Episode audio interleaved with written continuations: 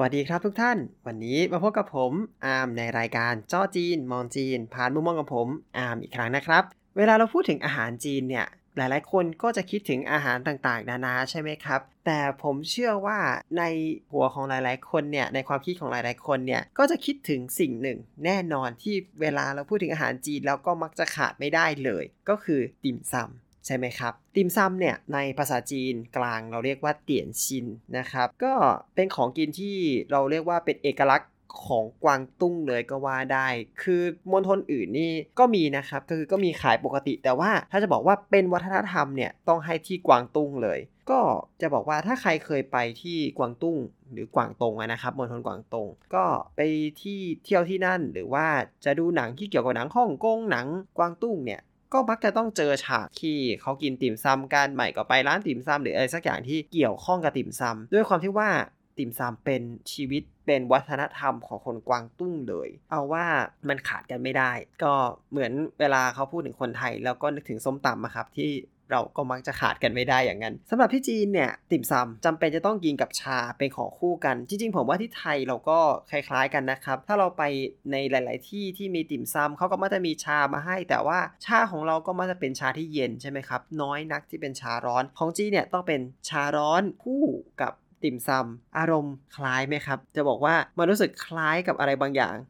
แน่นอนว่าอาจจะมีคนนึกออก นั่นก็คือ afternoon tea ของอังกฤษใช่ไหมครับ ก็คือมีชากับของกิน แต่เพอเอิญเพอเอิญว่าแบบติ่มซำของจีนเนี่ยมันคือเนื้อกับแป้งมันคือความที่เล่นใหญ่กว่ามาก ไม่ใช่แค่เค้กเบาๆเนาะอะและแน่นอนจะมีอีกคำหนึ่งที่เราจะได้ยินกันบ่อยๆ คือคำว่ายำช้า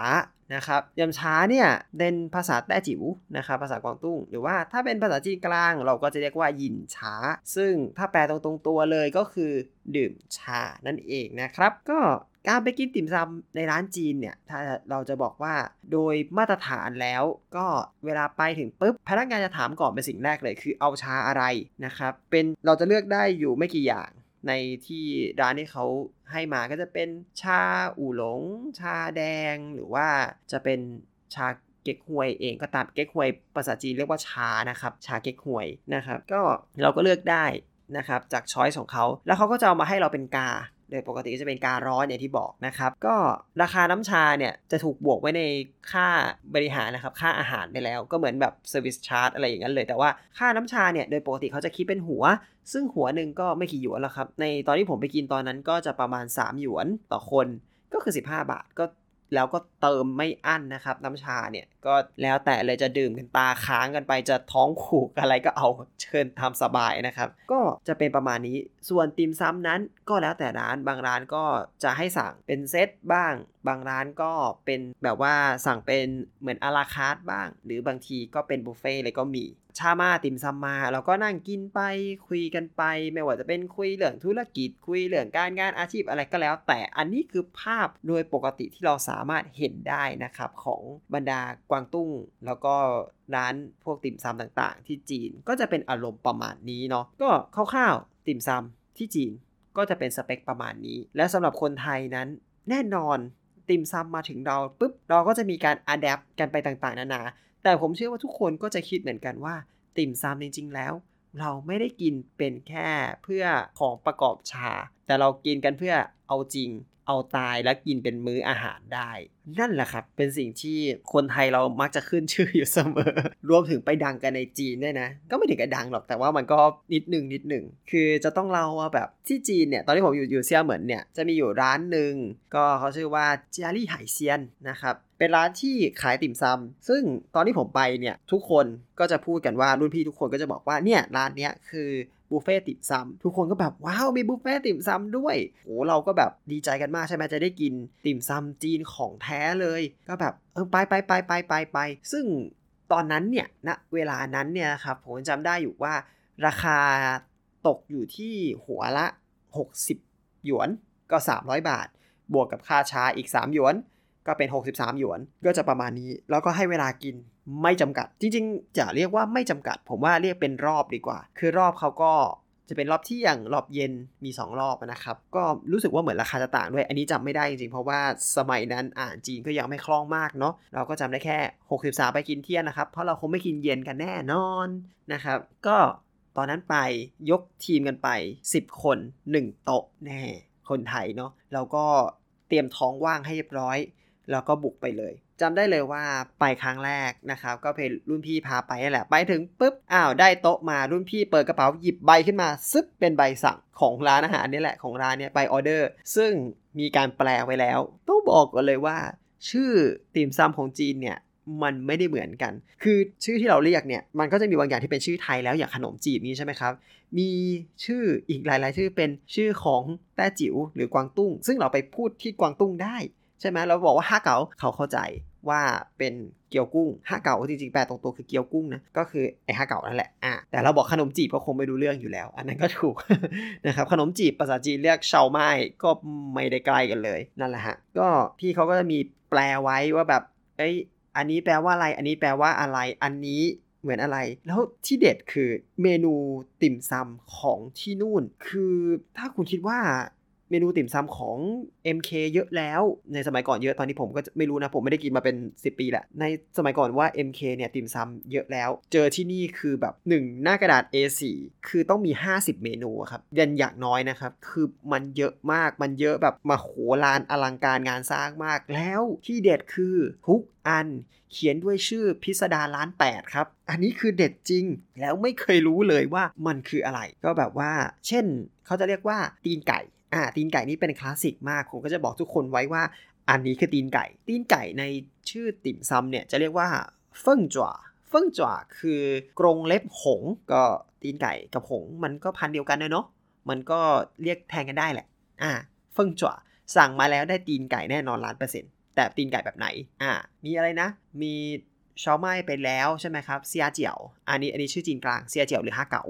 นะครับ แล้วก็มีอะไรต่างๆมากมาย แล้วก็มีอย่างที่เราไม่กินด้วย เช่นเครื่องในวัว เช่นผ้าคีริ้วนะครับผ้าคีริ้วเหมาตู้นะครับ ก็จะเจอ แต่อันนี้ก็จำไม่ได้เหมือนกันว่าที่เมนูในของตรงนู้นเนี่ยเขาเรียกว่าอะไร เพราะว่าเราไม่สั่งเพราะไม่กิน ที่เด็ดคือก็จะมีซาลาเปาไส้ไหลนะครับหลิวชาเปา จีนไม่มีซาลาเปาไส้ครีมนะครับ เป็นซาลาเปาไส้ไหลหมดเลย ก็จะเป็นแบบไข่แดง ก็ไม่หวาน แล้วก็ไม่เค็ม ก็จะแบบติดหวานนิดติดเค็มหน่อยให้แบบ รสชาติมันก้มแก้มก้มแก้มอย่างนั้นนะครับ แล้วก็เป็นไส้ไหลไส้นี่จะหยาบเลยนะ เพราะว่าเป็นเหมือนไข่บดมาแบบอุ้ยกินแล้วฟินนะครับ แต่กัดคำแรกระวังลวกนะครับ นั่นคือประเด็นอ๋อแล้วก็มีเสี่ยวหลงเปาอ่าถ้าสำหรับสายที่รักซาลาเปามีซุปเสี่ยวหลงเปานะครับการุณากัดแล้วดูดซุปก่อนแล้วค่อยกินนะครับ อันนี้เป็นทริคการกินของเขาดูต้องเสียงดังด้วย เพราะว่ามันจะดูดอากาศเข้าไปด้วย อันนี้เป็น อีกทริคหนึ่งเช่นกันจะได้ไม่ลวกปากนะครับ และนั่นคือสาเหตุทำไมคนจีนกินข้าวเสียงดังนะครับ โดยเฉพาะเวลากินคำนี้แบบแน่ต้องแบบซู้ดเข้าไปเต็มๆ เพราะว่ามันดูดอากาศเข้าไปด้วยนั่นเองนะครับ ก็ เป็นประมาณนี้ อะถ้าจากเวลาเราเตรียมตัวสั่งใช่ไหมครับ พี่ก็มีเมนูวางมาแล้วปุ๊บก็จะชี้บอกทุกคนเอาโอเค นี่นี่นี่นี่คืออะไรบ้าง อะถึงเวลาสั่งพนักงานมารับออเดอร์ โอเค รับออเดอร์ครับ รับออเดอร์พนักงานถามว่าเอาอะไร สิ่งแรกที่เราตอบขนมจีน 10 ขนมจีบปู 10 ขนมจีบกุ้ง 10ฮะเก๋า10ซาลาเปาไส้ไหล5พนักงานมองหน้า แล้วก็พนักงานก็ถามว่ากินหมดหรอ แล้วก็แบบคนไทยหันกลับไปพูดอย่างมั่นใจ หมด หมดแน่นอน แม่ ไม่ต้องห่วงเลย หมดแน่แน่ คนไทยเหมือนแบบว่าไม่เคยกินมาก่อนแล้วมากินเอาตายนะใครจะไปรู้เนาะคนไทยเรา พอบอกว่าจะกินบุฟเฟ่เว้นช่วงเช้าหาไปเลย เว้นท่องเที่ยงแถมด้วยมาเอามาโคกๆเงี้ยแหละ มันลงกันไป พนักงานก็อึ้งไป แล้วก็โอเค แล้วก็มีการบอกทิ้งท้ายว่าถ้ากินเหลือปรับนะอะไรเงี้ยคนไทยบอกไม่ต้องห่วง ไม่ต้องห่วง พนักงานก็หายไป แล้วกลับมาพร้อมกับ 10 เข่ง วางปับปับปับโอ้โห เต็มโต๊ะ คนไทยใช้เวลา